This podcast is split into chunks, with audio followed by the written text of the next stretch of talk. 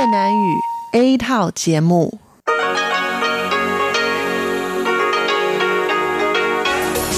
Đây là Đài Phát thanh Quốc tế Đài Loan RTI.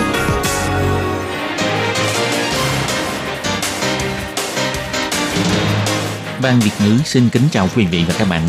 Đây là chương trình Việt ngữ Đài Phát thanh RTI được truyền đi từ Đài Loan.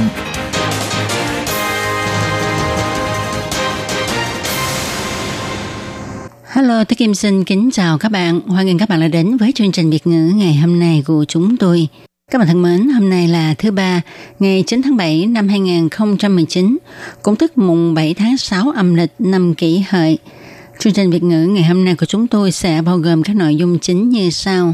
Mở đầu là bản tin thời sự trong ngày, tiếp đến là chuyên mục tin vắn lao động nước ngoài, rồi đến chuyên mục tiếng hoa cho mỗi ngày, chuyên mục khám phá thiên nhiên và sau cùng chương trình của chúng tôi sẽ khép lại với chuyên mục điểm hẹn văn hóa. Mở đầu chương trình hôm nay tôi Kim xin mời các bạn cùng đón nghe bản tin thời sự trong ngày và trước hết mời các bạn cùng theo dõi các mẫu tin tóm lược. Mỹ tuyên bố bán đợt vũ khí mới cho Đài Loan. Phủ Tổng thống Đài Loan cho biết, càng có năng lực và lòng tin gìn giữ hòa bình hai bờ eo biển Đài Loan. Mỹ bán chiếc xa M1A2 cho Đài Loan. Bộ Quốc phòng Đài Loan cho biết Mỹ bán vũ khí cho Đài Loan với xu thế bình thường hóa. Tăng chuyến bay thẳng, Tổng thống Thanh Văn cho biết ngày càng có nhiều người Đài Loan sang Palau du lịch. Anh Quốc mở rộng tiêm phòng HPV. Tháng 9 tới, bé trai cũng phải tiêm vaccine này.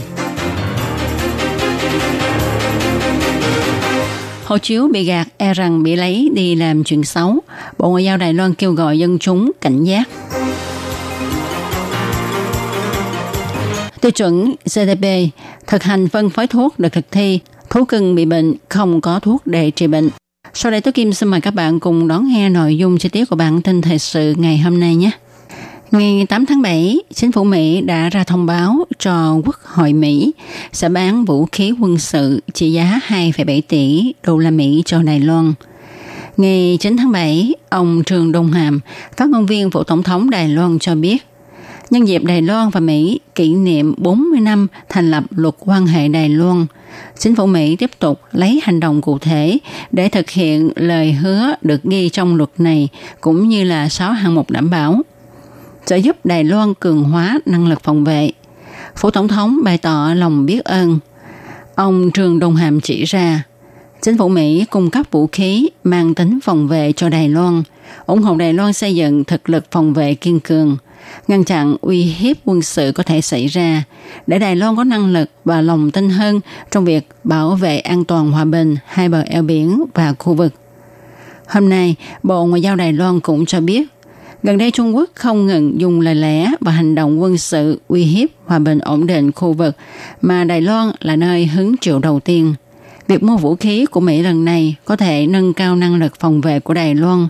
Nó có ý nghĩa vô cùng trọng đại. Bộ Ngoại giao Đài Loan nhấn mạnh, chính phủ Mỹ chiếu theo luật quan hệ Đài Loan tiếp tục bán vũ khí cho Đài Loan và không gây ảnh hưởng đến quan hệ hai bờ eo biển – Ngược lại, việc cường hóa thực lực phòng vệ của Đài Loan ngăn chặn xâm phạm quân sự có thể xảy ra mới có tác dụng duy trì hòa bình, ổn định hai bờ eo biển. Quốc hội Mỹ phê chuẩn hai hạng mục bán vũ khí quân sự cho Đài Loan, bao gồm chiến xa M1 A2 và phi đạn trị giá 2,7 tỷ đô la Mỹ. Bộ Quốc phòng Đài Loan cho biết, việc Mỹ đồng ý bán vũ khí quân sự cho Đài Loan lần này là do Mỹ thực hiện theo luật quan hệ Đài Loan và 6 hạng mục đảm bảo tiếp tục cung cấp vũ khí tự vệ cho Đài Loan, giúp Đài Loan tự phòng vệ và duy trì hòa bình ổn định khu vực.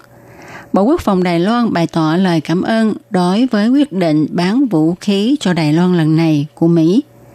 Bộ trưởng Ngô Bảo Côn, Bộ Kế hoạch Chiến lược thuộc Bộ Quốc phòng Đài Loan nói, lần bán vũ khí cho Đài Loan này là lần thứ tư chính phủ của Tổng thống Donald Trump lãnh đạo bán vũ khí cho Đài Loan.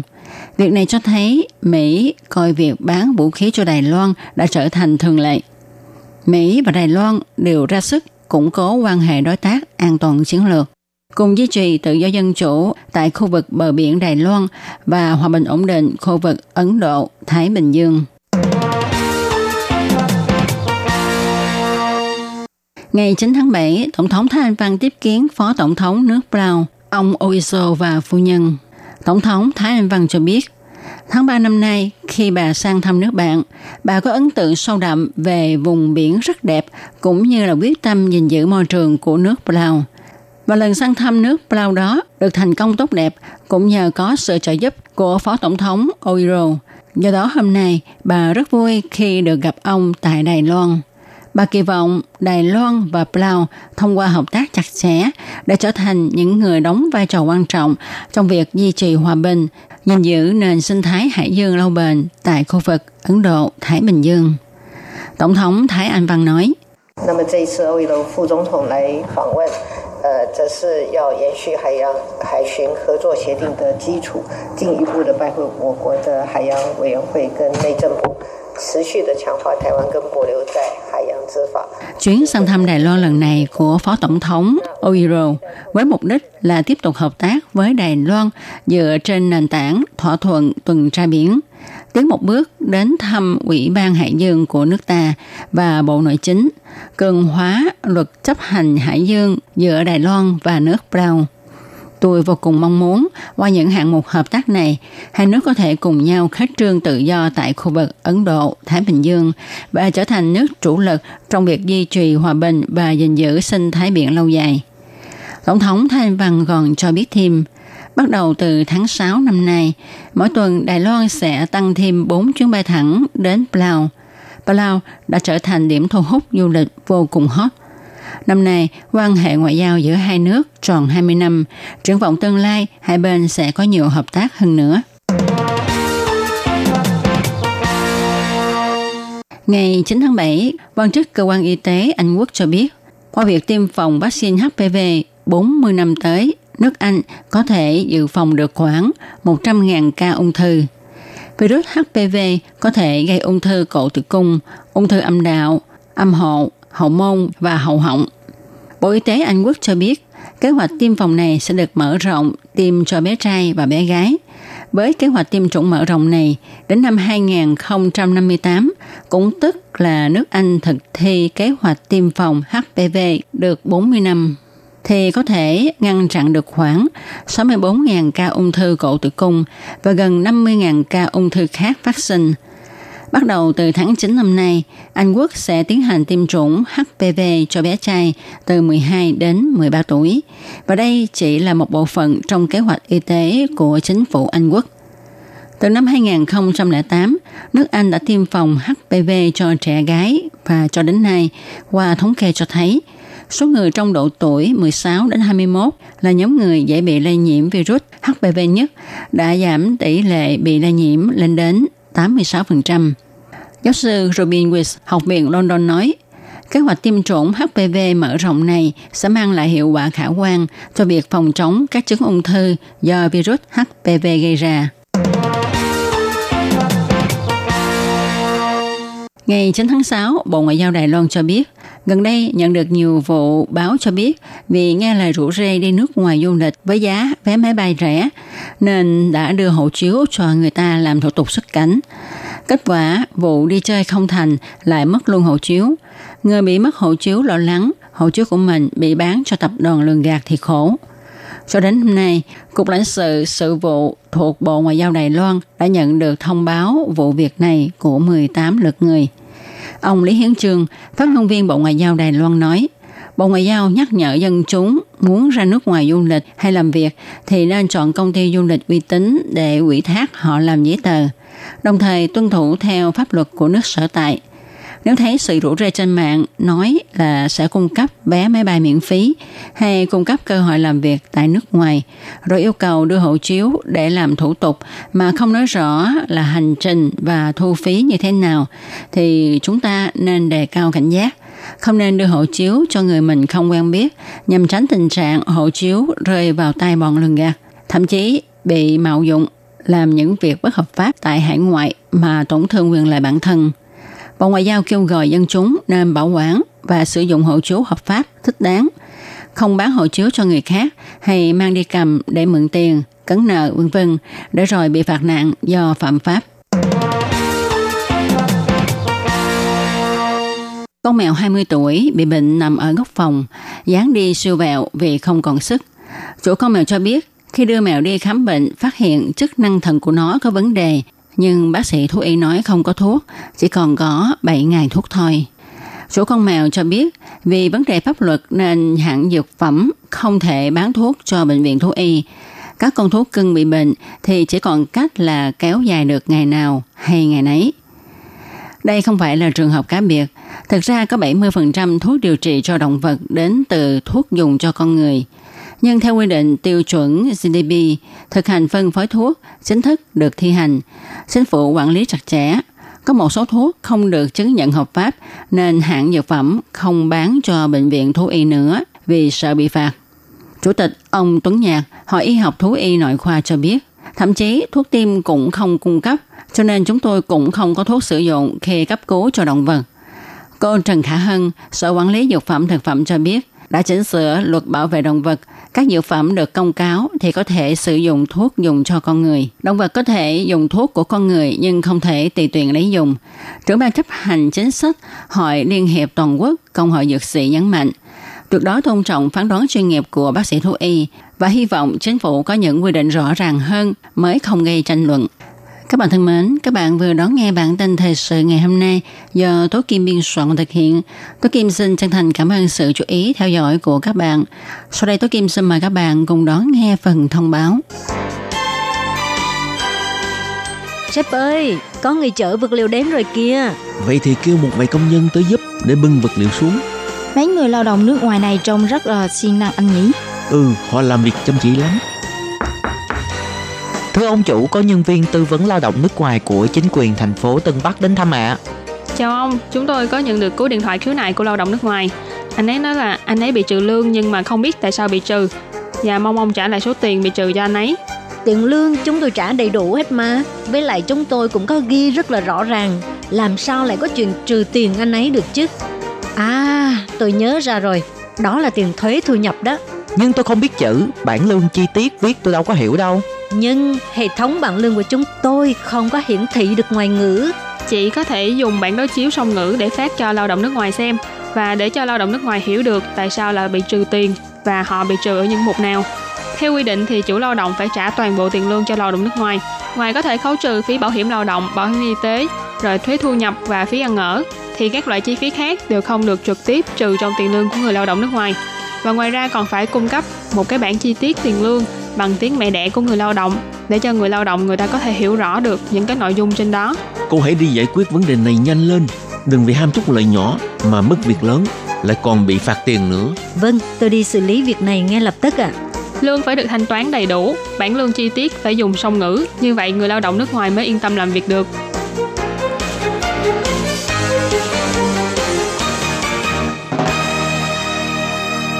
Để đảm bảo quyền và ích lợi cho lao động nước ngoài làm việc tại Đài Loan, Bộ Lao động Đài Loan đã thiết lập một đường dây nóng 1955 bảo vệ và tư vấn miễn phí cho lao động nước ngoài trong 24 tiếng đồng hồ.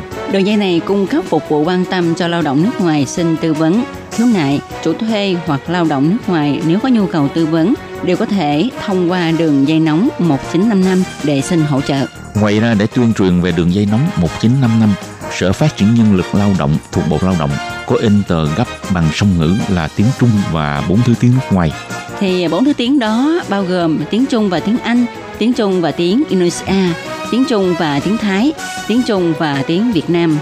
Lao động nước ngoài chủ thuê và người dân có thể xin tờ gấp để tìm hiểu. Các bạn lao động nước ngoài xin tư vấn khiếu nại khi có nhu cầu, hãy sử dụng đường dây nóng 1955 để xin hỗ trợ. Sở Phát triển Nhân lực Lao động quan tâm bạn Sở Phát triển Nhân lực Lao động trực thuộc Bộ Lao động thành lập trung tâm tuyển mộ lao động trực tiếp nhằm hỗ trợ chủ thuê làm thủ tục thuê lao động nước ngoài. Đồng thời còn có các hạng mục phục vụ gồm có tư vấn bằng tiếng nước ngoài, nhận và chuyển hồ sơ liên quan việc thuê lao động nước ngoài đến các đơn vị thẩm định. Lao động nước ngoài có thể tiếp tục gia hạn ở lại làm việc tại Đài Loan sau khi mãn hợp đồng lao động Trung tâm tuyển mộ lao động trực tiếp hỗ trợ chủ thuê làm thủ tục tuyển dụng lao động.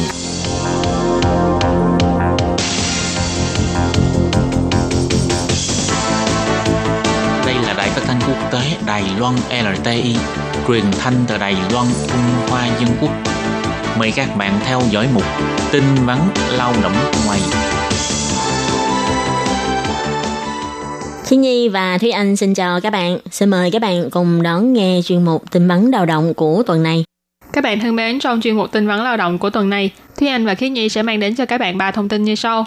Thông tin thứ nhất, đó là Phòng tái thiết nguồn nhân lực thành phố Đài Bắc sẽ tổ chức hoạt động khám sức khỏe miễn phí cho lao động di trú năm 2019 lần thứ hai. Và thông tin thứ hai, đó là huyện Chương Hóa tổ chức lớp tập huấn nâng cao kỹ năng chăm sóc dành cho kháng hộ công người nước ngoài vào ngày 13 tháng 7. Và thông tin cuối cùng, đó là có nhiều quy định mới chính thức được thực thi bắt đầu từ ngày 1 tháng 7. Vậy sau đây xin mời các bạn cùng đón nghe tin vấn lao động của tuần này nhé. Để tăng cường bảo vệ sức khỏe cho lao động di trú, Phòng tái thiết nguồn nhân lực sẽ phối hợp cùng Tổng hội Y học Tự tế miễn phí cung cấp dịch vụ khám chữa bệnh đơn giản, tư vấn về sức khỏe và các dịch vụ tư vấn về pháp lệnh vân vân. Hoạt động lần này được tổ chức từ lúc 13 giờ đến 16 giờ 30 ngày 11 tháng 8, tức là vào ngày Chủ nhật các bạn nhé. Và được tổ chức tại cửa Tây 1 đến Bắc 3 của ga xe lửa Đài Bắc.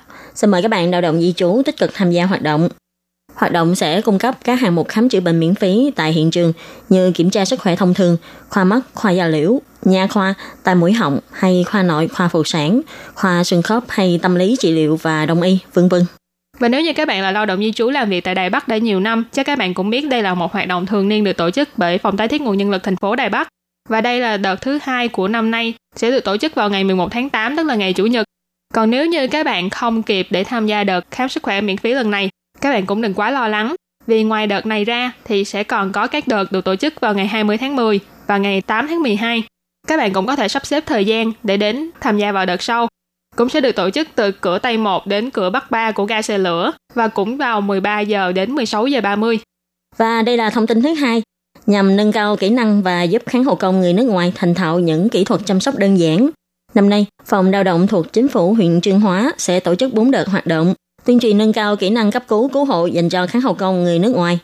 Vào ngày 13 tháng 7 sắp tới, sẽ là lớp tập huấn cuối cùng được tổ chức tại phòng 105 sân thể thao huyện Trương Hóa.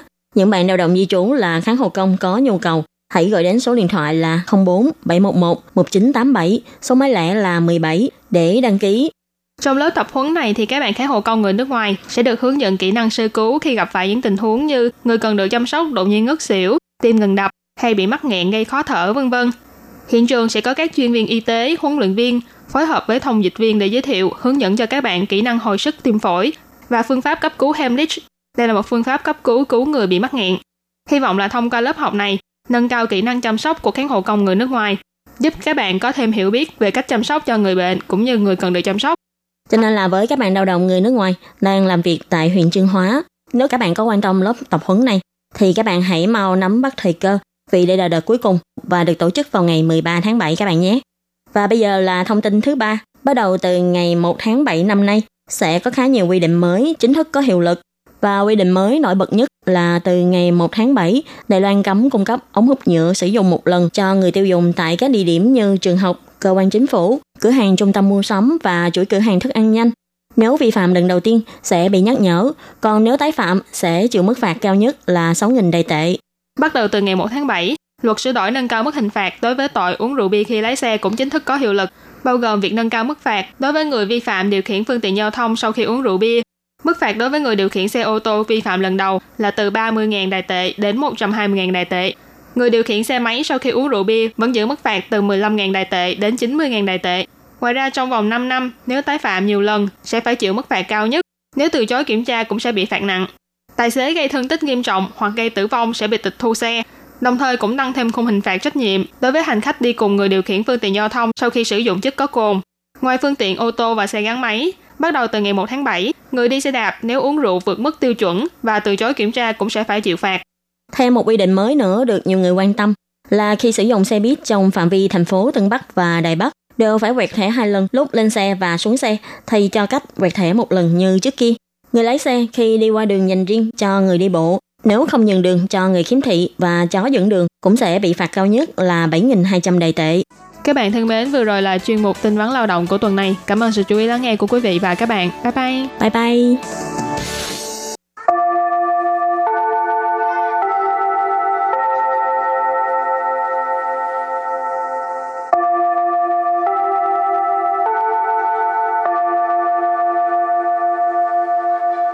Xin mời quý vị và các bạn đến với chuyên mục Tiếng Hoa cho mỗi ngày do Lệ Phương và Thúy Anh cùng thực hiện.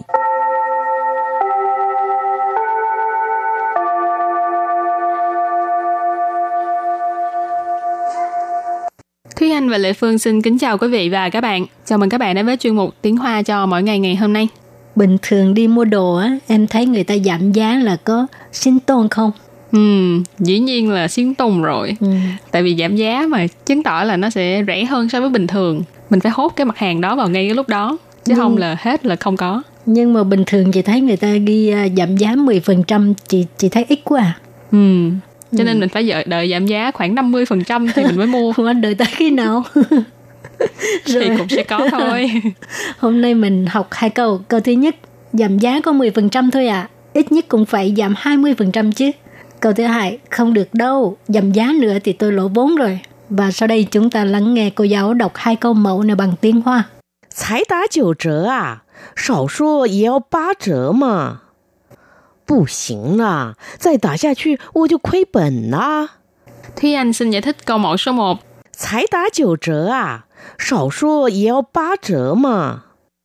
才 Thải ở đây nghĩa là chỉ có 打 九折. Tài trở là giảm giá. Khi mà diễn đạt uh, giảm giá bao nhiêu phần trăm thì mình sẽ tách hai chữ tài trở ra và đặt con số vào ở giữa. Nhưng mà trong tiếng Hoa thì họ sẽ không nói 10% hay 20% như trong tiếng Việt của mình. Họ sẽ nói theo thang điểm 10 tức là giảm 10% thì có nghĩa là tả chiều trở, rồi giảm 20% thì là giảm tả ba trở. Cho nên ở đây tả chiều trở tức là giảm 10%.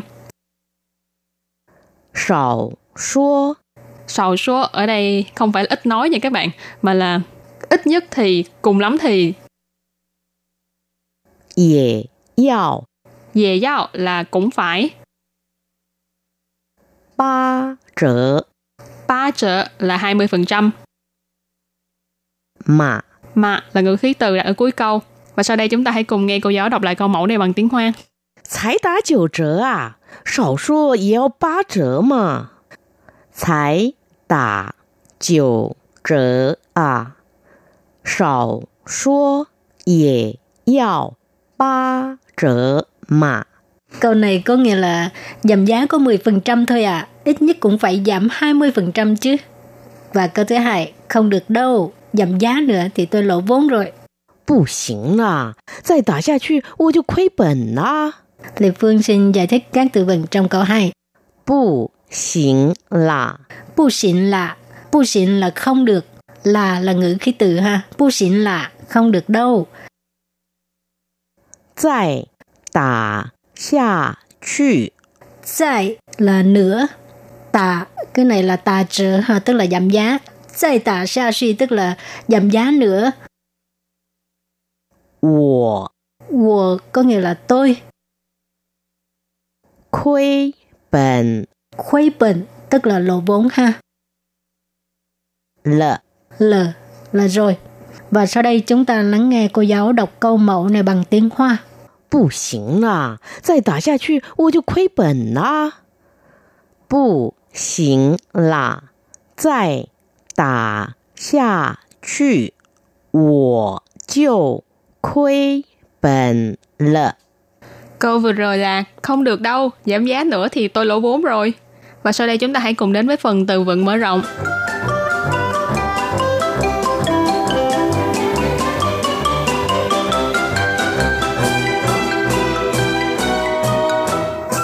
Trở khâu. Trở khâu. Trở khâu nghĩa là giảm giá. Yêu hội Yêu hội Yêu hội ưu đãi. Thảo giá hoàn giá 讨价还价。 Thảo gia hoán gia nghĩa là mặc cả, trả giá. Học, bây giờ mình đặt câu cho các từ vựng mở rộng. Từ thứ nhất, trở khẩu, giảm giá ha. 你是我们的老客户，一定要给你打折扣。你是我们的老客户，一定要给你打折扣. Câu này có nghĩa là chị là khách hàng quen thuộc của chúng tôi, nhất định phải uh, giảm giá cho chị. Nì ở đây xin dịch là chị ha, sư có nghĩa là là, 我们 là chúng tôi, lão khách户, khách户là khách hàng, lão khách户tức là khách hàng quen thuộc ha. Ý tin là chắc chắn, giao là phải, cái nị là cho chị, tà trở khẩu tức là giảm giá. Và đặt câu cho từ kế tiếp là优惠 nghĩa là ưu đãi. 大卖场总是提供各式各样的优惠方案。 大卖场总是提供各式各样的优惠方案。Câu này có nghĩa là siêu thị thường xuyên đưa ra đủ các loại phương án ưu đãi. Đa mai chẳng ở đây là siêu thị. Tổng sư ở đây là thường xuyên, luôn luôn. Thí công là cung cấp. Cơ sư cơ yang đây là một cụm từ thường xuyên đi chung với nhau, có nghĩa là đủ các loại, đủ các hình thức.优惠, nãy mình có nói là ưu đãi. Phương án là phương án. Cho nên câu này ghép lại là siêu thị thường xuyên đưa ra đủ các loại phương án ưu đãi. Rồi đặt câu cho từ cuối cùng, thảo giá hoàn giá trả giá ha. Cụ khờ vì là sân chén, thảo giá hoàn giá là chẳng yếu tự sự. Cụ khờ vì là sân chén, thảo giá hoàn giá là chẳng yếu tự sự. Câu này có nghĩa là uh, khách hàng vì để uh, tiết kiệm tiền, trả giá là chuyện thường tình. Cụ khờ tức là khách hàng ha, quay là vì để sần chén là tiết kiệm tiền, thảo gia hoàn gia tức là mặc cả, sẵn dụ tự sự tức là chuyện thường tình, chuyện thường gặp ha. Và sau đây chúng ta hãy cùng ôn tập lại hai câu mẫu của ngày hôm nay.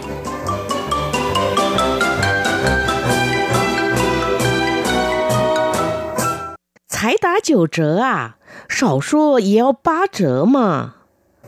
不行啦，再打下去我就亏本啦。 Thúy Anh xin giải thích câu mẫu số 1. 才打九折啊，少说也要八折嘛。才 才ở đây nghĩa là chỉ có 打九折 tà trở là giảm giá. Khi mà diễn đạt ờ, giảm giá bao nhiêu phần trăm thì mình sẽ tách hai chữ tài trở ra và đặt con số vào ở giữa. Nhưng mà trong tiếng Hoa thì họ sẽ không nói 10% hay 20% như trong tiếng Việt của mình. Họ sẽ nói theo thang điểm 10 tức là giảm 10% thì có nghĩa là tả chiều trở, rồi giảm 20% thì là giảm tả ba trở. Cho nên ở đây tả chiều trở, tức là giảm 10%. Sầu số Sầu số ở đây không phải là ít nói nha các bạn, mà là ít nhất thì, cùng lắm thì. Dễ yào Dễ yào là cũng phải. Ba trở Ba trở là 20% 嘛。 mà là ngữ khí từ đặt ở cuối câu. Và sau đây chúng ta hãy cùng nghe cô giáo đọc lại câu mẫu này bằng tiếng Hoa. 才打九折啊，少说也要八折嘛。才打九折啊，少说也要八折嘛。 Câu này có nghĩa là giảm giá có 10% thôi à, ít nhất cũng phải giảm 20% chứ. Và câu thứ hai, không được đâu, giảm giá nữa thì tôi lỗ vốn rồi. 不行啦，再打下去我就亏本啦。 Lê Phương xin giải thích các từ vựng trong câu 2. 不行啦， Bu xịn là, bu xịn là không được, là là ngữ khí từ ha, bu xịn là không được đâu. 再打下去 Zai là nữa, tà, cái này là tà trở ha, tức là giảm giá. Zai tà xa suy tức là giảm giá nữa. 我 Wo có nghĩa là tôi. 亏本 Khuấy bệnh tức là lỗ vốn ha. 了。 L là rồi. Và sau đây chúng ta lắng nghe cô giáo đọc câu mẫu này bằng tiếng Hoa. 不行啦，再打下去我就亏本啦。不行啦，再 打下去我就亏本了。 Câu vừa rồi là không được đâu, giảm giá nữa thì tôi lỗ vốn rồi. Hảo, các bạn thân mến, bài học hôm nay đến đây xin tạm chấm dứt. Cảm ơn các bạn đã đón nghe. Bye bye. Bye bye!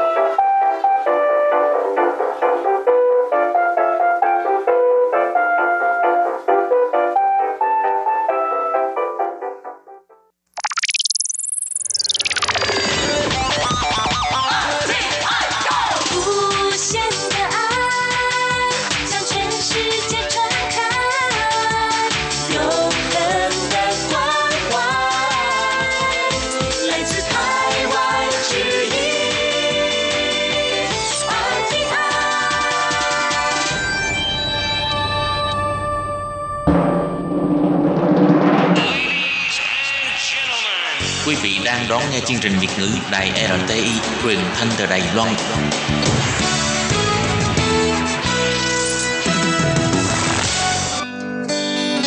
Chào mừng các bạn đến với chuyên mục Khám phá thiên nhiên. Chương trình này sẽ dẫn các bạn tìm về với thiên nhiên, thực hiện chuyến ngao du sơn thủy, hoạt động dã ngoại, vui chơi ngoài trời –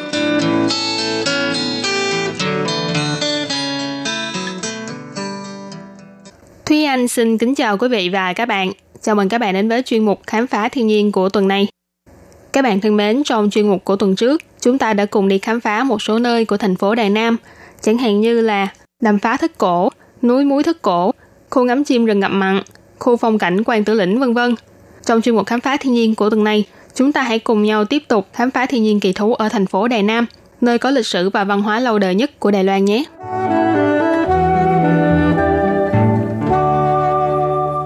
Tiếp nối hành trình khám phá khu phong cảnh quan tử lĩnh của tuần trước, tuần này chúng ta sẽ mở đầu với địa điểm đầu tiên đó là công viên lá đỏ.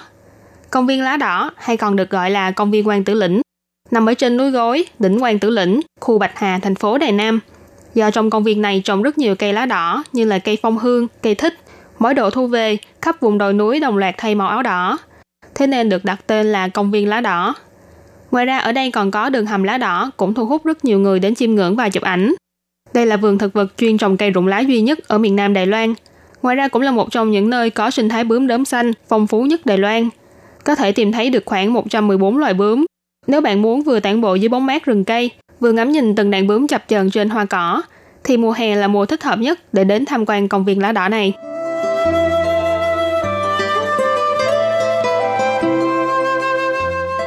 Tiếp theo chúng ta hãy cùng đến con đường hoa gạo Lâm Sơ Bì Cây gạo hay còn gọi là cây hoa một miên hay cây pơ lan. Đây là loài cây ở vùng nhiệt đới có thân cây cao và thẳng với lá rụng vào mùa đông.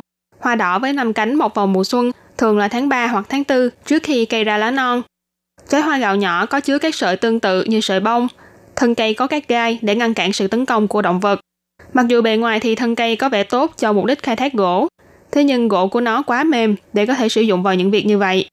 Tuy nhiên, hoa gạo là một loài hoa rất quen thuộc bởi màu hoa đỏ đặc trưng của nó. Cây hoa gạo ở Lâm Sơ Bì được trồng dọc theo suốt con đường. Những cây cao vót nối tiếp nhau tạo nên cảnh tượng như truyền miên bất tận. Mỗi năm vào đầu tháng 3 đều sẽ có rất nhiều trang truyền thông đến đây để chờ lấy tin về con đường hoa gạo vô cùng nổi tiếng này. Màu hoa gạo đỏ rực nở rộ trên những tán cây, kéo dài suốt con đường. Cảnh tượng vô cùng độc đáo và thơ mộng là một địa điểm thu hút không ít khách du lịch đến tham quan Đài Loan vào mùa này. Ngoài ra, con đường hoa gạo Lâm Sơ Bì ở khu Bạch Hà, Đài Nam còn được công nhận là một trong 10 con đường hoa đẹp nhất thế giới. Thế nên cứ vào đầu tháng 3, bất kể là đến thưởng ngoạn ngắm hoa hay đến chụp ảnh cưới, ảnh tốt nghiệp, thì con đường này lúc nào cũng nườm nượp du khách. Ai nấy đều vui vẻ chụp hình, rạng rỡ với những tán cây rực lửa của tiết trời mùa xuân.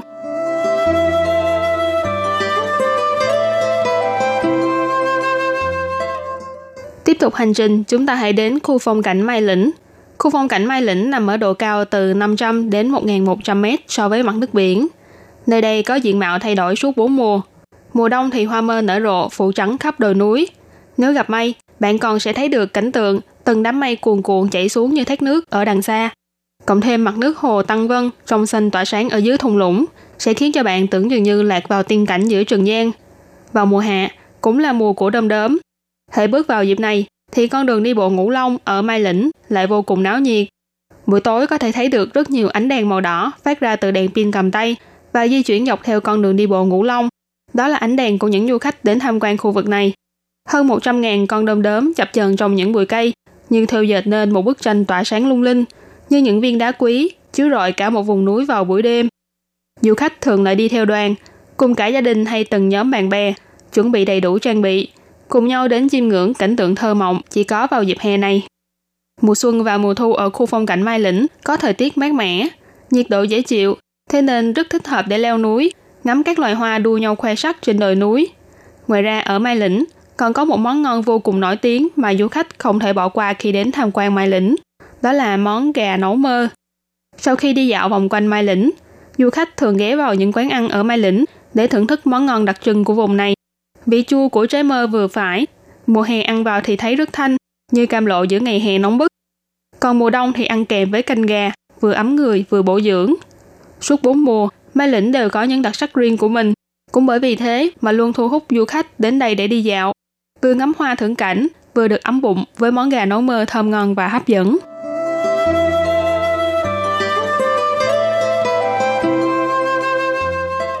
Sau khi tham quan khu phong cảnh Mai Lĩnh, chúng ta hãy cùng đến với khu phong cảnh Hổ Đầu Bì. Hổ Đầu Bì là hồ chứa nước số 1 của Đài Loan. Hồ này có hơn 100 năm lịch sử và đã từng xuất hiện trong rất nhiều tác phẩm thơ văn nghệ thuật. Bộ phim điện ảnh Thiên Đài của ca sĩ Châu Kiệt Luân cũng được lấy cảnh ở đây, bởi nơi đây còn được mệnh danh là Hồ Nhật Nguyệt Thu Nhỏ. Hổ Đầu Bì như là một hoa viên sau nhà của thành phố Đài Nam. Nước hồ phẳng lặng, phản chiếu khung cảnh núi rừng. Xung quanh là những hàng cây xanh ngát. Đằng xa là ngọn núi nhìn như một con hổ hùng dũng. Năm 1905, sau khi cầu treo Hổ Nguyệt được xây dựng, cũng đã làm tăng thêm nét đẹp độc đáo của hồ. Trên con đường đi bộ vòng quanh hồ, bất kể là tản bộ hay chạy xe đạp, vừa đi vừa ngắm cảnh, hít thở không khí trong lành, là một chuyến đi vô cùng thư giãn và nhẹ nhàng. Tại đây ngoài việc có thể tận hưởng sự thanh bình của thiên nhiên, khu phong cảnh Hổ Đầu Bì còn cho xây dựng nhiều khu thư giãn với những trang thiết bị hoàn thiện. Cuối tuần bạn có thể cùng gia đình hay bạn bè đến khu nướng thịt để làm một bữa tiệc BBQ hay cùng nhau làm một chuyến cắm trại bên bờ hồ đầy thi vị, rồi ngồi thuyền thiên nga hay thuyền độc mộc để dạo chơi trên bờ hồ lung linh. Buổi chiều tà thì ngắm nhìn bầu trời và mặt hồ cùng nhau chuyển màu khi hoàng hôn buông xuống. Ngoài ra, mùa hè là mùa mà cây hoa mai nở muộn ra hoa. Cây hoa mai nở muộn hay còn gọi là cây muồng hoàng yến. Màu hoa vàng rợp khắp một khu vực, những cánh hoa vàng cũng phản chiếu trên mặt hồ, tô điểm thêm cho cảnh sắc lung linh huyền ảo đầy mê hoặc. Thế nên dường như bất kỳ thời điểm nào, hồ đầu bì cũng mang trong mình vẻ đẹp thu hút như thế, là một vẻ đẹp khó phai và khiến cho con người ta lưu luyến không muốn rời. Thời gian mở cửa của khu phong cảnh hồ đầu bì là từ thứ hai đến chủ nhật, vào lúc 6 giờ 30 sáng đến 10 giờ tối và phải mua vé vào cổng. Giá vé chi tiết có thể đến hiện trường để xem bảng giá cụ thể.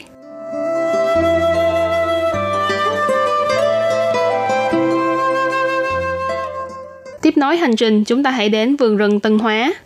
Vườn rừng Tân Hóa nằm ở phía đông của Hổ Đầu Bì. Đây là một khu rừng thực nghiệm thuộc sở hữu của trường Đại học Trung Hưng. Do nằm ở vị trí cách thành phố không xa, giao thông tiện lợi, thế nên nhiều người dân sinh sống ở khu vực thành phố Đài Nam cũ cũng thường xuyên xem nơi đây như là khu vườn sâu núi, thích hợp cho những buổi thưởng ngoạn thiên nhiên hay tản bộ rèn luyện sức khỏe.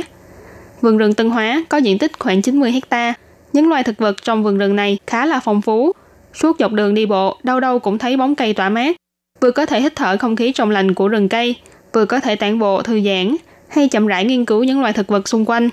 Vườn rừng này cũng là nơi cư trú của rất nhiều loài côn trùng khác nhau, trong đó có cả đom đóm. Thế nên tháng 4 hàng năm, vườn rừng Tân Hóa đều sẽ tổ chức nhiều hoạt động thưởng ngoạn đom đóm liên tiếp. Những người dân xung quanh cũng thích đến đây để ngắm đom đóm tỏa sáng vào buổi đêm.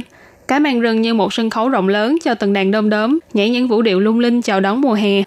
Bên trong khu vườn còn có nhà ăn, phòng trà, trung tâm nông sản phẩm đặc sản vân vân, rất thích hợp cho gia đình và bạn bè cùng nhau đến đây để thư giãn và vui chơi.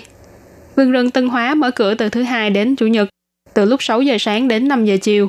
Giá vé dành cho người lớn là 80 đại tệ, dành cho trẻ em trên 10 tuổi là 40 đại tệ và dành cho người già trên 65 tuổi hay trẻ em dưới 10 tuổi là 10 đại tệ.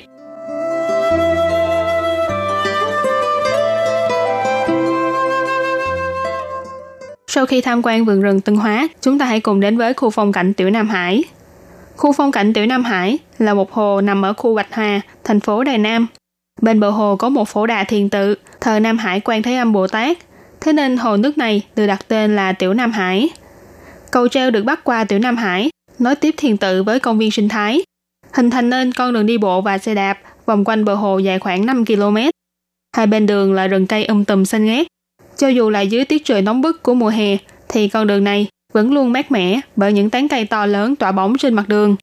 Sự tuần hoàn tự nhiên của cây cỏ và nước cũng giúp cho không khí ở đây trở nên vô cùng trong lành thuần khiết như tiên cảnh Nam Hải. Vào mùa hoa sen, khu đồng ruộng ở xung quanh tràn ngập những đóa sen nở rộ. Đây là khu vực ngắm sen nổi tiếng ở khu Bạch Hà.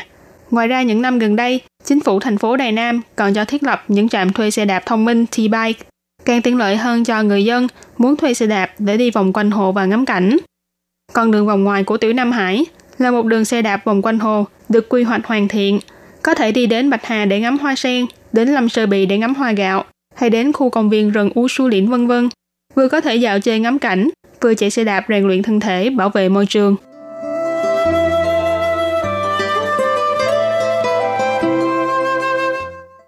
Tiếp tục hành trình, chúng ta hãy đến khu vườn văn hóa sinh thái Đài Giang, Thái Giang Sinh thái Văn hòa Viện Khu.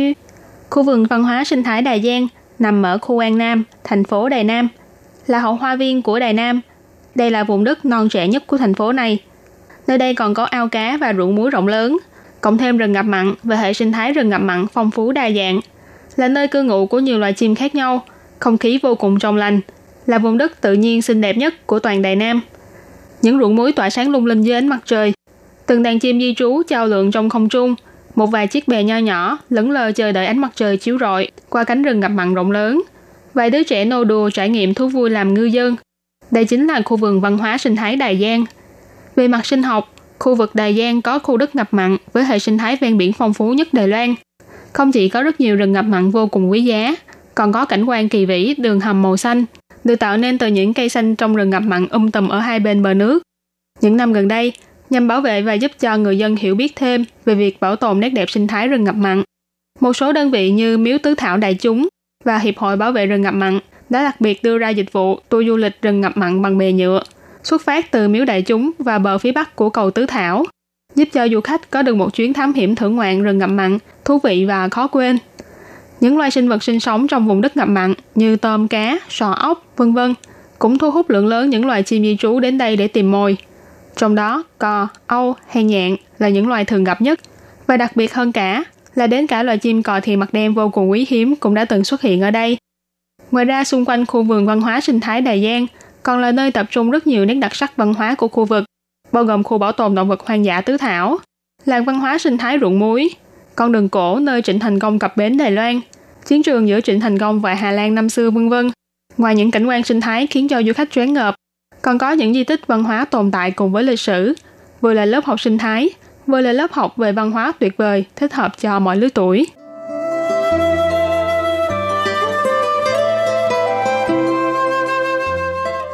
Để kết thúc chuyến đi của ngày hôm nay, Thúy Anh sẽ cùng các bạn đến khám phá hai đường hầm màu xanh của thành phố Đài Nam. Một là đường hầm màu xanh Tứ Thảo, hai là đường hầm màu xanh Trúc Môn. Đường hầm màu xanh Tứ Thảo là một đường hầm được hình thành nên từ rừng ngập mặn ở hai bên bờ nước, nối dài suốt một quãng đường dài. Bên trên là những tán cây um tùm đang xen vào nhau, trông như một mái vòm của đường hầm. Trên mặt nước bằng phẳng, đón nhận ánh nắng chói rọi qua kẽ lá. Hình ảnh tán cây xum xuê phản chiếu trên mặt nước, như nhuộm màu xanh lá cây vào trong dòng nước bên dưới, tạo nên khung cảnh tràn ngập sắc xanh của cây cỏ, trông như là một đoạn thu nhỏ của dòng sông Amazon huyền thoại. Đây là một địa điểm du lịch được rất nhiều du khách trong và ngoài nước yêu thích. Mỗi ngày bến tàu đều chật kín người xếp hàng để chờ thuê bè đi du ngoạn. Những du khách tập trung ở đây đều muốn tận mắt chứng kiến cảnh đẹp mang tên nụ hôn thiên sứ ở giữa đường hầm. Bè dùng để du ngoạn trên đường hầm màu xanh này là bè được làm bằng trúc. Mỗi ngày những chiếc bè này đều chở du khách xuôi dòng nước, lắng nghe tiếng côn trùng kêu khẽ ở hai bên, vẫy tay với những con còng biển đang dơ cao chiếc càng của mình. Dưới mặt nước là vài con cá, đôi khi lại ngồi lên ngắm cảnh cùng du khách. Thả trôi êm đềm trên mặt nước, tạm quên đi những náo nhiệt của chốn thị thành. Nơi đây chỉ còn lại những thanh bình của thiên nhiên và không khí trong lành thuần khiết. Ngoài đường hầm màu xanh tứ thảo, khi bạn đến Bạch Hà để ngắm hoa sen, những con đường thẳng tắp bên cạnh ruộng lúa xanh ngát cùng với đường hầm màu xanh trúc môn cũng là một điểm đến được rất nhiều người ưa chuộng. Hai bên đường hầm màu xanh trúc môn là những cây xoài cao to được trồng từ thời Nhật chiếm đóng Đài Loan. Cây cao thẳng tắp, tán lá sum xuê đang xen vào nhau, chia lấp cả một vùng trời ở bên trên. Đi dưới đoạn đường này như đi dưới một đường hầm không ánh nắng, mùa hè mà vẫn mát rượi. Thế nên đây là một con đường vô cùng thích hợp cho những chuyến đi du lịch nhẹ bằng xe đạp thả mình trong gió theo vòng quay của bánh xe và đắm chìm trong cảnh sắc thiên nhiên ngập tràn màu xanh tươi của cây cỏ. Các bạn thân mến, trong chuyên mục khám phá thiên nhiên của hai tuần vừa qua, chúng ta đã cùng đi khám phá một số địa điểm du lịch nổi tiếng của thành phố Đài Nam, bao gồm đầm phá thất cổ, khu phong cảnh quan tử lĩnh, công viên lá đỏ, con đường hoa gạo Lâm Sơ Bì vân vân. Đài Nam ngoài những di tích lịch sử có ý nghĩa to lớn, còn có phong cảnh non nước vô cùng độc đáo. Ngoài ra nếu như các bạn có dịp đến Đài Nam, cũng nhớ hãy đến thưởng thức những món ngon đặc trưng của khu vực này nhé. Bye bye!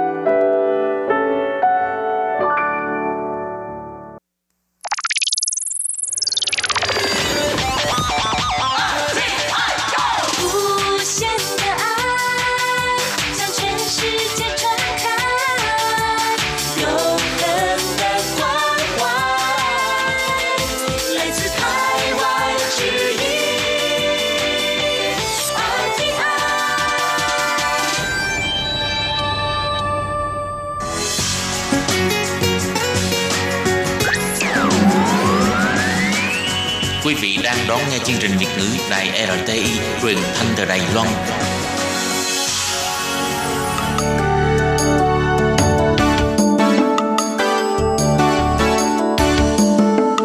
Chào mừng quý vị đến với chương mục Điểm hẹn văn hóa do Khiết Nhi phụ trách.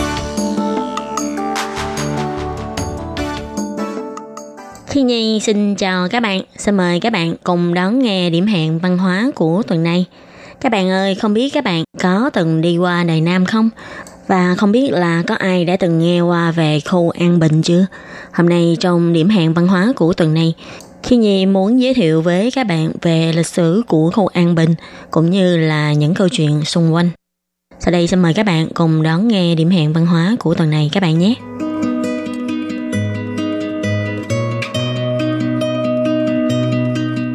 Các bạn thân mến, khu An Bình là một trong 37 khu hành chính của thành phố Đài Nam. Cả khu An Bình và khu Tả Doanh đều là trung tâm hành chính của thành phố Đài Nam.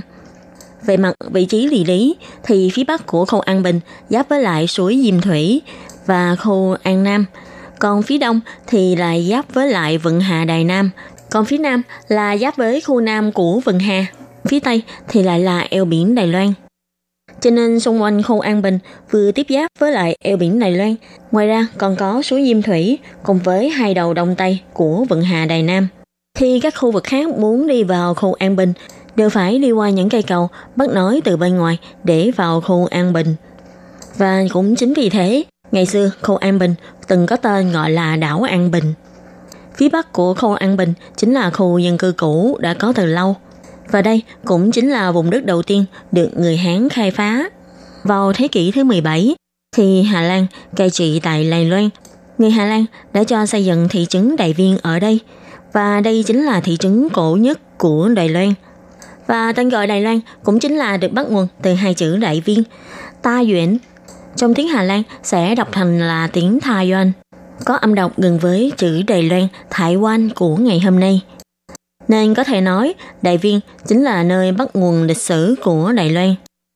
Và đến năm 1661, tức là vào năm thứ 15 vĩnh lịch của đời Minh, thì lúc đó ông Trịnh Thành Công đã đến đây và giành lại quyền cai trị của vùng này. Và để tưởng nhớ đến quê nhà, những người Hán đến đây đã đổi đại viên thành tên là An Bình, lấy tên từ cầu An Bình. Cây cầu đã bắt nối giữa Tấn Giang và Nam An tại Tuyền Châu của tỉnh Phúc Kiến. Đại viên lúc bấy giờ được gọi là thị trấn An Bình và đồng thời thị trấn An Bình cũng trở thành nơi ở của Vương Thành Trịnh Thị, vương triều do ông Trịnh Thành Công xây dựng. Và ngày nay, An Bình là một thành phố ven biển, có thể nói cũng chính là khu thành cổ đầu tiên của Đài Loan. Sau nhiều thế kỷ qua đi, cùng bao thăng trầm của lịch sử, An Bình đã được kế thừa nhiều nền văn hóa khác nhau và thành phố cổ An Bình nay còn để lại là thành cổ, pháo đài cổ hay cây cổ thụ cũng như là thuyền cổ và mộ cổ. Và ngoài ra còn có những món ăn truyền thống mang hương vị cổ truyền và cùng với những câu chuyện liên quan đến thành cổ An Bình. Một trong những câu chuyện đó có câu chuyện của Kim Tiểu Thơ An Bình. Đây là một câu chuyện đã được phổ thành nhạc cũng như là được quay thành phim, thậm chí là được biên thành các bài ca trong ca tử hí truyền thống, cũng như là được viết thành tiểu thuyết. Mà tác phẩm được nhiều người biết đến nhất đó là khúc tưởng niệm An Bình. An 平 Trụy kể về chuyện tình của một cô gái tóc vàng. Và câu chuyện đó được kể như thế này. Cô được gọi là Kim Tiểu Thơ vì cô có mái tóc vàng ống với cặp mắt màu xanh rất khác so với những người châu Á trên hòn đảo Đài Loan. Cha cô là một bác sĩ người Hà Lan phục vụ trên tàu thuyền thương mại của các lái buôn. Mẹ cô là một người Hán tại bản địa. Cha mẹ cô đã yêu nhau và sinh ra cô, nhưng khi mẹ cô mang thai, cha cô lại phải trở về nước và không thể mang theo mẹ cô. Cuối cùng, mẹ cô đã sinh cô ra và ngày ngày bà vẫn đi ra ngoài cảng ngồi trong ngóng để chờ cha của cô trở về. Bà đã đợi từ ngày này qua tháng khác, nhưng vẫn bật bô âm tính. Hoàn toàn không có tin tức gì của cha Kim Tiểu Thơ. Và vì Kim Tiểu Thơ có mái tóc vàng và đôi mắt xanh, nên cô đã được những người dân làng ở đây gọi cô là Kim Tiểu Thơ.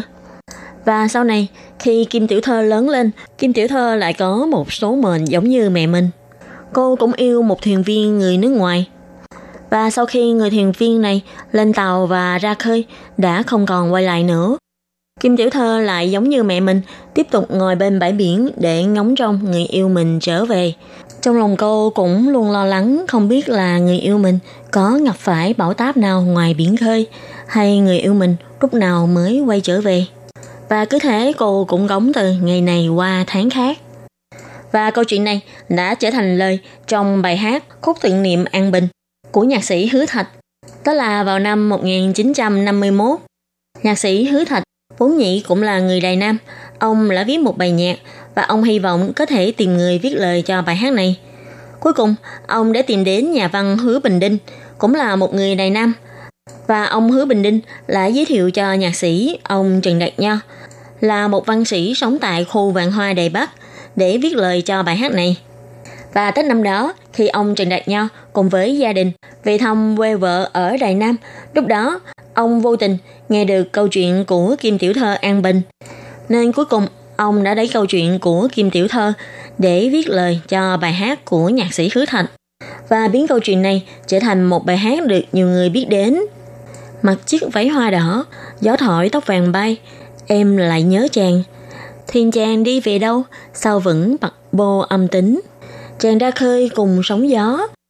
Bỏ lại tình em mặn nồng, lòng này biết tỏ với ai. Từng từ đuổi theo gió biển xa, ai ngờ gió biển vô tình trêu người ta. Còn lại tình đầu, lòng mãi hoang mang. Nhớ chàng mà lại nhớ đời mình. Cha ơi, cha nơi đâu hai mươi xuân này? Con muốn nhớ, muốn gặp mà chỉ có mỗi kim thập tự. Kỹ vật còn lại cho mẹ con, để con coi cút lòng nhớ cha. Nghe mẹ kể mà lòng con lại tuổi. Rốt cuộc cha còn sống hay đã không còn nữa? Ôi, cha là y sĩ thuyền Hà Lan. Nhìn lại số phận mẹ và con, lòng con vừa nhớ lại vừa oán cha. Con người ta có cha thương yêu, con chỉ có mỗi mình mẹ. Nay con lớn lại còn mình con, chỉ mong thuyền của tình Lan sớm trở về. Về thành an bình về với em. Qua câu chuyện tình của mẹ con Kim Tiểu Thơ với vị bác sĩ người Hà Lan trên thuyền. Tại thị trấn cổ An Bình, Đài Nam, cũng đã một phần nói lên lịch sử bối cảnh thời bấy giờ, người Hà Lan đến xâm chiếm Đài Loan, cũng như việc cảng biển thương mại quốc tế thời bấy giờ. Bài hát này sau khi được ra mắt đã được rất nhiều người dân ưa thích và thậm chí được lưu truyền đến ngày hôm nay. Có người cho rằng câu chuyện này chỉ là bị đặt, hoàn toàn không có thật, nhưng cũng có người cho rằng đây là câu chuyện được truyền miệng từ thời xưa, một câu chuyện tình đẹp và buồn, phần nào đó tăng thêm sức hấp dẫn của khu phố cổ An Bình. Và sau này, văn phòng chính quyền khu An Bình thuộc thành phố Đài Nam vì muốn tìm hiểu thật hư của câu chuyện này, chính quyền tại địa phương đã cho tiến hành rất là nhiều lần điều tra và hỏi thăm. Cuối cùng, họ cũng có thể xác nhận được câu chuyện tình giữa cô gái người Đài Loan với ông bác sĩ phục vụ trên thuyền Hà Lan là có thật. Và lúc đó, mẹ con Kim Tiểu Thư đã từng ngồi cạnh cổ vườn hà, nay là công ty Đông Hưng, để đợi tàu người yêu trở về. Và sau này, phía văn phòng chính phủ cũng có cho xây dựng tượng đồng mẹ con Kim Tiểu Thư tại đây để tưởng nhớ về câu chuyện tình buồn này. Nên nói với các bạn đang sinh sống tại Đài Nam hay những ai đã từng ghé thăm An Bình, Đài Nam, chắc các bạn cũng sẽ không thấy lạ với bức tượng đồng này các bạn nhỉ? Và khi xét về bối cảnh của câu chuyện về Kim Tiểu Thơ, trước khi có cuộc điều tra của văn phòng chính quyền, thì trong nhân gian, phần lớn đều cho rằng trong bài hát có nói đến là bác sĩ phục vụ trên thuyền và cho rằng câu chuyện này đã xảy ra vào thế kỷ thứ 16 và tức là lúc Hà Lan đến chiếm lĩnh Đài Loan. Nhưng theo ông Trịnh Đức Thông, ủy viên văn hiến thành phố Đài Nam cho biết, vào thế kỷ thứ 16, khu vực An Bình chỉ duy nhất có người Hà Lan và người dân tộc tại vùng đồng bằng sinh sống. Còn khu vực hoạt động của người Hán chủ yếu ở trong phủ thành, tức là khu phía tây của thành phố Đài Nam ngày nay. Theo khảo chứng của ông Trần Đức Thông, bối cảnh câu chuyện này có thể là vào đời vua đồng trị của nhà Thanh, tức là cách đây khoảng 100 năm. Và gia đình Kim Tiểu Thơ đến đây đã được cỡ khoảng 4 năm thế hệ. Nhưng do Kim Tiểu Thơ là con nhà danh gia vọng tộc, nên các vô lão kiên kỵ bàn tán về việc yêu người nước ngoài và sinh con trước khi cưới. Vì thế, con cháu các đời sau của Kim Tiểu Thơ khá là kính tiếng. Và việc truy tìm sự thật của câu chuyện này cũng do những người lớn tuổi đã mất và những người biết về câu chuyện này lại ngày một ít, nên việc tìm hiểu đã trở nên rất là khó khăn. Và do ông Trịnh Đào Thông vốn nhĩ là người sống tại An Bình, ông thông qua ca từ của bài hát cho thấy Kim Tiểu Thư là con riêng giữa mẹ cô và bác sĩ trên tàu Hà Lan. Vậy nên có thể đoán được mẹ của Kim Tiểu Thơ là người có vốn liếng ngoại ngữ nhất định. Mai An Bình, từ khi mở cảng vào năm 1865 đến nay, có lãnh sự quán Anh Quốc tại trường tiểu học Tây Môn của ngày hôm nay. Và sau năm 1898, sau khi có nhà truyền giáo nước ngoài đến An Bình, lập giáo hội An Bình, văn hóa tiếng Anh mới dần dần được lưu truyền vào khu An Bình và người dân Đài Loan mới bắt đầu học tiếng Anh sau giai đoạn này. Vì thế, mẹ của Kim Tiểu Thư có thể đã làm quen và yêu bác sĩ trên tàu Hà Lan từ lúc này. Và đúng là lúc đó có rất là nhiều tàu thuyền của nước Anh đều có bác sĩ là người Hà Lan. Vì vậy, bối cảnh câu chuyện cũng rất ư là phù hợp với bối cảnh của thời đại thời bấy giờ. Tuy ông Trần Đạt Nho, người viết lời cho bài ca Khúc tưởng niệm An Bình đã qua đời, nhưng trước khi ông qua đời, ông Trần Đạt Nho từng trả lời phỏng vấn của ông Trang Vĩnh Minh là một người khá am hiểu về lịch sử văn hóa của Đài Loan. Và ông Trang Vĩnh Minh cũng bày tỏ nội dung do ông Trần Đạt Nho kể lại với mình khá giống với những điều mà ông Trịnh Đào Thông suy đoán. Và ông Trịnh Đào Thông vẫn tiếp tục hành trình làm rõ câu chuyện của Kim Tiểu Thơ. Ông được một người lớn tuổi tại địa phương cho ông biết. Mẹ của người đó từng làm nha hoàn cho Kim Tiểu Thơ. Nhưng vì bà cụ được gia đình chủ dặn là không được nói với bên ngoài, nên câu chuyện của Kim Tiểu Thơ trước giờ vẫn được giữ bí mật lại. Và ông Hà Thế Trung, chủ tịch của Quỹ Văn hóa Giáo dục An Bình, nhà ông đã có nhiều đời sống tại khu An Bình. Ông cũng cho biết, Kim Tiểu Thư chính là một bí mật công khai tại khu dân cư cũ. Kim Tiểu Thư vốn là con cháu của một nhà danh gia vọng tộc, nhưng vì cô có dòng máu lai với người nước ngoài, nên màu tóc của cô có màu nâu. Và lúc bấy giờ, người dân nhìn thấy tóc màu nâu lại cho rằng đấy là màu đỏ, nên vì thế gọi cô là hồng mau hay là cô gái tóc đỏ. Chứ không phải là cô gái tóc vàng như trong câu chuyện được lưu truyền lại sau này. Và do suy nghĩ của con người hồi xưa vẫn còn bảo thủ, việc chưa lấy chồng mà có chữa là một việc khó mà được chấp nhận. Nên người nhà của cô đã muốn giấu kín câu chuyện này và chỉ có những người xung quanh hay gọi là Kim Tiểu Thơ để nói về cô gái lai người nước ngoài này. Và mấy năm trước, trong thị trấn vẫn còn có một bà cụ có làn da trắng, mắt to, mũi cao và các nét trên mặt đều rất rõ ràng. Những người dân ở địa phương đều gọi bà là sản phẩm hồng mau. Mọi người đều biết bà chính là con cháu của Kim Tiểu Thư, nhưng do bà cụ này cũng rất ư là kính tiếng, nên những người ở địa phương cũng hiểu ý và cũng không muốn nhắc lại câu chuyện này. Và sau khi bà cụ qua đời, những người ở đời sau lại càng không biết thực hư của câu chuyện về Kim Tiểu Thư. An Bình từng là một cửa khẩu quốc tế, là nơi Đài Loan tiếp xúc với thế giới, vì có rất nhiều tàu biển của các nước đến giao thương. Nên An Bình cũng chính là cánh cửa lớn của Đài Loan. Có rất là nhiều quan điểm cũng như là văn hóa của các nước phương Tây đã đi vào Đài Loan thông qua con đường An Bình.